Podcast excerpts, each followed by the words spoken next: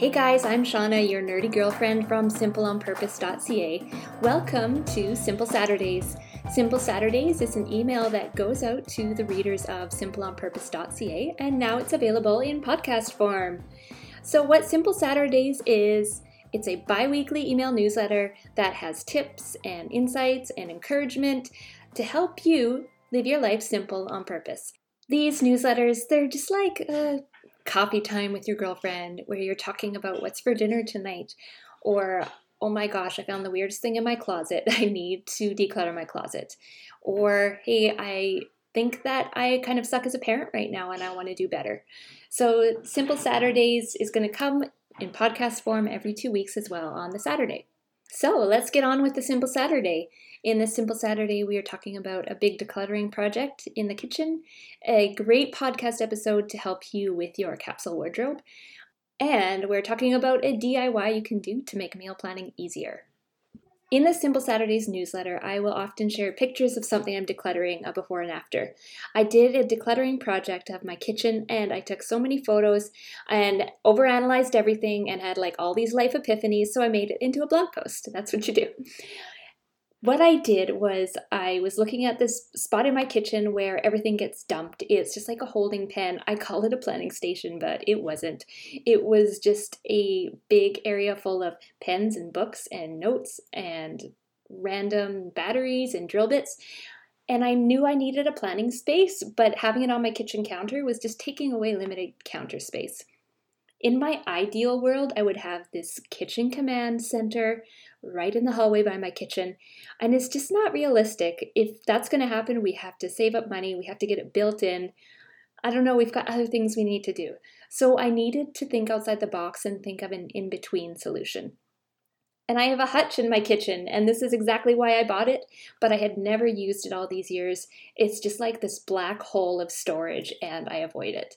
So I decided today's the day I'm going to reclaim that space, and I decluttered the hutch.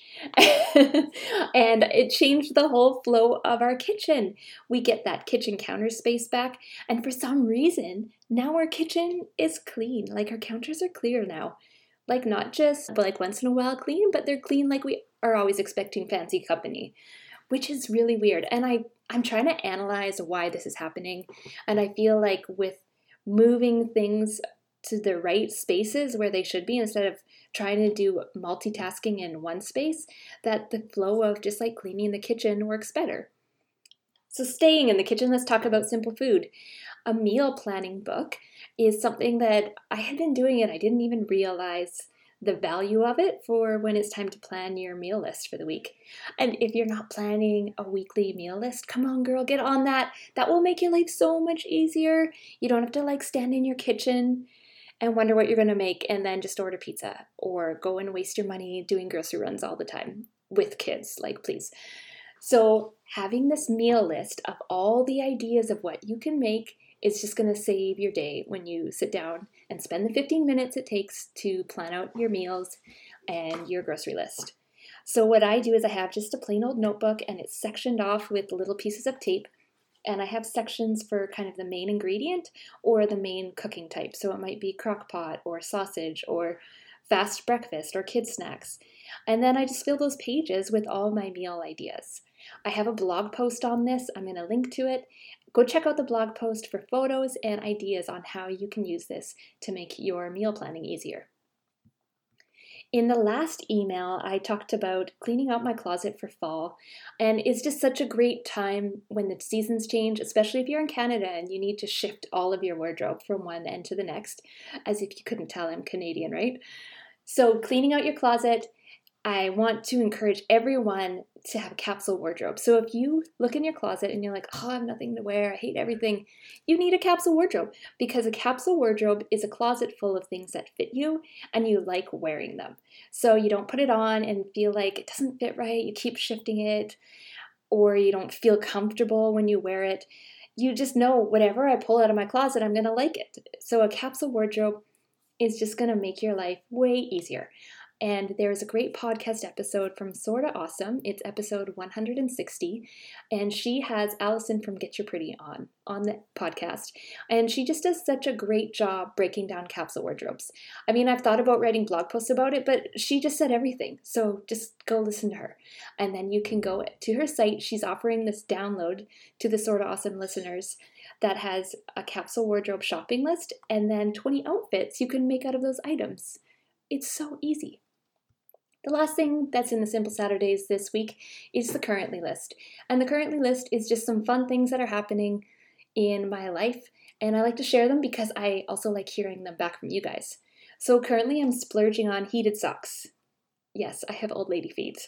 If it's like 20 degrees Celsius or colder outside, I am bundled up, like wool socks on the go. I, I spend so much money on socks and my feet are always cold. So I splurged on heated socks and my verdict, money well spent. I wear them. I'm wearing them right now. I wear them almost every evening. Right before bed, I take them off, and I just think they have been worth the money for me. And I can't wait to wear them out in winter. I'll be able to get like an extra couple hours playing in the snow with my children, if everyone lasts that long. I am decluttering the old clothes from the back of my closet that I had been saving for a ladies' clothing swap we want to do. I have been listening to the By the Book podcast, which is a podcast where two women read a self help book and then they live that self help book for two weeks and they share their insights. Just a caution, it is not safe for work or children's ears. And finally, I'm reading Daughter of Fortune by Isabel Allende. And this book was translated from Spanish into English, which is kind of blowing my mind because as you read it, it doesn't feel clunky. It feels very poetic, and um, all of the metaphors and all of the language she uses just feels um, very natural. The book is about a girl in the mid 1800s who is in Chile. Do you have to say it Chile? I don't really know. Anyways, she finds a lover and she has to follow him up to California Gold Rush to chase him.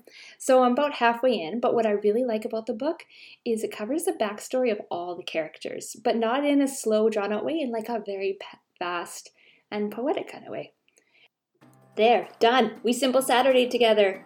I'm so glad you were here. And if you haven't listened to episode one, go back and listen to that. I talk about how I got into minimalism and intentional living and just what I hope that Simple Saturdays and Simple on Purpose will mean to you.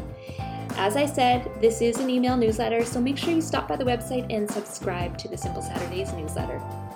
Have a good one.